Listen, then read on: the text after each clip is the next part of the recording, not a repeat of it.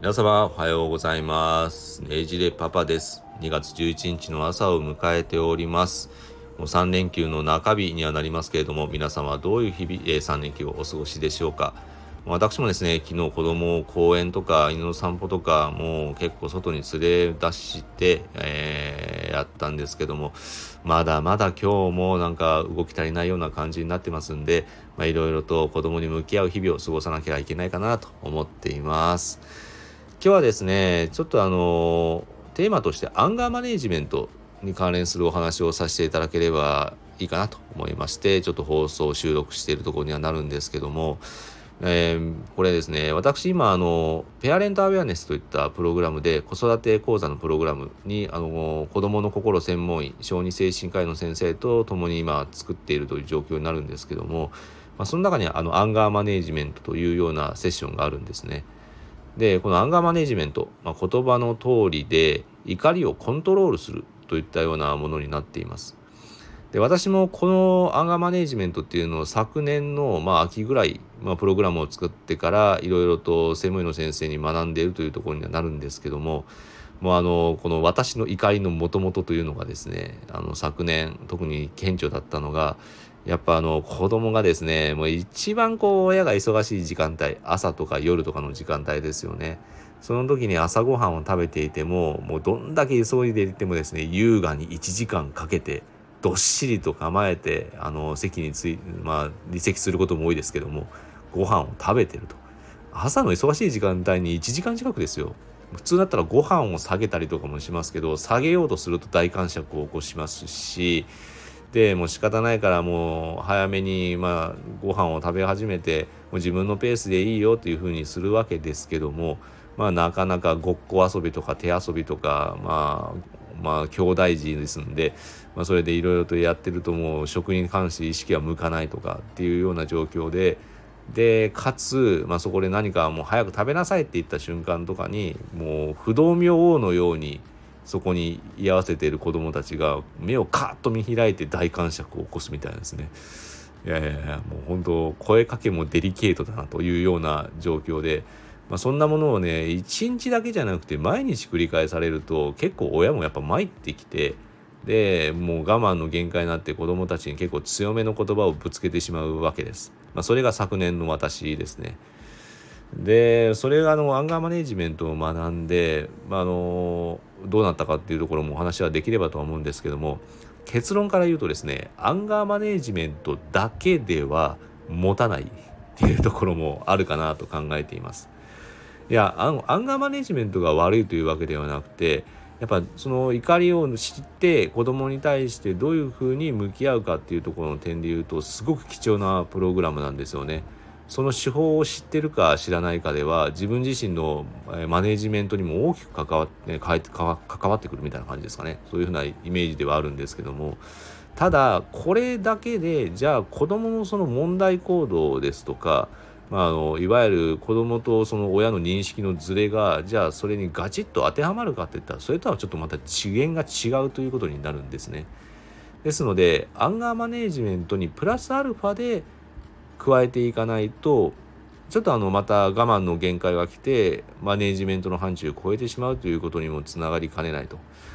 だからよく世間一般でいうアンガーマネジメントなんて意味がないよみたいなのとかあとアンガーマネジメントだけでは怒りがコントロールできませんっていう背景にはそれだけにちょっと偏ってしまっているというところもあるかなとは感じてるんですね。でじゃあこれ実際にですねそのアンガーマネジメント以外にどういう要素が重要なのかという点なんですけれどもそれは一つも認知を自分自身の認識をどう考えるか変えていくか置き換えるかっていう点になってくるわけですね。でいわゆるこれはあの心理学でいう認知行動療法といったようなものになってくるんですけどもこのプログラムはもともとトラウマ、えーいわゆる心的外傷ですよねそういう、えー非常に心にダメージを負ってしまった方々の認識を変えてその治癒もしくは考え方を、えーマイルドにしていくといったようなもので取り上げられているものになります。よくこの研究はですねアメリカとかでも進んでまして特にあのアメリカはいろんな各国とあの紛争状態のところを仲介していったりとか、まあ、あの戦争状態のところに介入していったりするということもあっていわゆるあの軍人さん心の傷を負いやすいような軍人さんのところの心のケアをするためにこういうプログラムが導入されてるわけですね。でこの認知行動療法っていうのも言葉で聞くとなんか難しいところになるかとは思うんですけども自分自身の認識をどういうふうに情報を得た上で変えていけるのか置き換えるのかといったところが主体になっていて例えばあの育児の場合に生かすとすると子どもの発達ですとか声の認知の在り方とか子どもの変化の予兆とかそういうものを認識を変えることによって今まで自分が受けている子どもからのそのアプローチがダメージだと思っているものがダメージをじゃあなくすみたいなそんなニュアンスですね。ですのであのアンガーマネージメントでとりあえずあの怒りの元栓を閉めた後にすることはまたそれをあのほったらかしにしてると元栓がまたバーッと開いてドボドボドボと怒りが出てくるわけですのでその元栓を元栓じゃなくすみたいなもともとそこに線はなくてあのまあ、いわゆるそういうふうなことまで考える必要はなくてその怒りそのものを変えようと置き方を変えようといったものを工夫することによって子どもの見え方とか自分の置かれている環境が変わってくるということになりますね。ですのでこの考え方っていうのはですね実は男性側お父さん側が知っておくべきポイントでもないかなと思います。よく昭和の時我々のまあ親世代ですよね。親の我々の親のあたりは、まあ、すごくこう、まあ、怒ると怖いみたいなこんな感じで。いわゆるそれが子どものそういう問題行動の抑止力の一つになっていたわけですけども結局あの今の令和の時代になってくると男親の方もそれを受け継いじゃってるというかもしくはちょっと心の傷というかですね。なんかあの叩かれるんじゃないかみたいな感じでこう少しどき強め語気強めに言われると身構えてしまったりとかそういうあの認識に我々もなってしまっているところがあるんですけどもそういうものを変えていかなきゃいけないっていうところは一つ挙げられるのとこれ意外とですね仕事にも生きるんですよ。なんでかっていうとですねあの仕事の場ではやっぱり円滑に仕事をするためにも上司とうまくコミュニケーションを取ったりもしくは同僚とタイアップしたりあとは顧客に対して怒りをとか表現をコントロールしながら対応してということになるかと思いますがまあ、そのストレスがまご家庭に向いたりとか他に向いたりもすることはあるかと思うんですけどもその、まあ、ご家庭で学んだペアレントあすいませんご家庭で学んだアンガーマネジメントが形づいていくと仕事に対してもあのプラスの影響を及ぼすことにもなりますしその仕事での影響といったものが逆に家庭においてもプラスになっていくということにもなりますので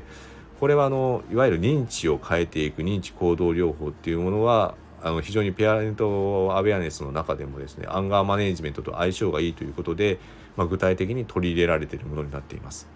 まあ、ここの詳しい内容については是非、まあ、その講座の方を受けていただければ私と一緒に受けていただければすごくあの参考になるなとは思っていますんで、えー、ちょっと紹介っぽくなりましたけどもそういうふうなあのアンガーマネジメントだけではちょっと片手落ちになっているそこを両手のフルパワーにするためにはこういう自分自身の認識を変えていくというところが大事かなと思っています。いやそうするとですねあの私も今年に入ってあの今まではあの怒りがマックスになってくると子供に当たりそうだなと思ったら物理的距離を取るっていう意味で自分の部屋に戻ってマインドフルネスみたいなことをしてたんですけどももう今最近はあのその場に起こりそうだなと思ってもその場に居合わせながらもあのなんとか、まあ、自分自身を保ちながらアプローチができるようになってきたかなと考えています。やっぱりこの認識を変えることで自分がこう子供から受けているものがあのダメージだとかあとはあの被害だと思うのではなくてむしろなんかあの子供のその発達傾向とかあとそういうふうなあの日々の行動とか見てるとなんか面白いなとか興味深いなというふうな認識に変わってきたところもありましてそうなるとですねもう怒りの源泉というところがあのどちらかというと面白いな興味深いっていうようなっていうようなあのポカポカ温泉の源泉に変わるみたいなそういうイメージになってきてますのでまあまあうんまあこんなこともあるかなみたいな感じでスルーできるようにはなってきつつあります。とは言ってもですね、まあ、1時間かかるあの朝ごはんの時間というのは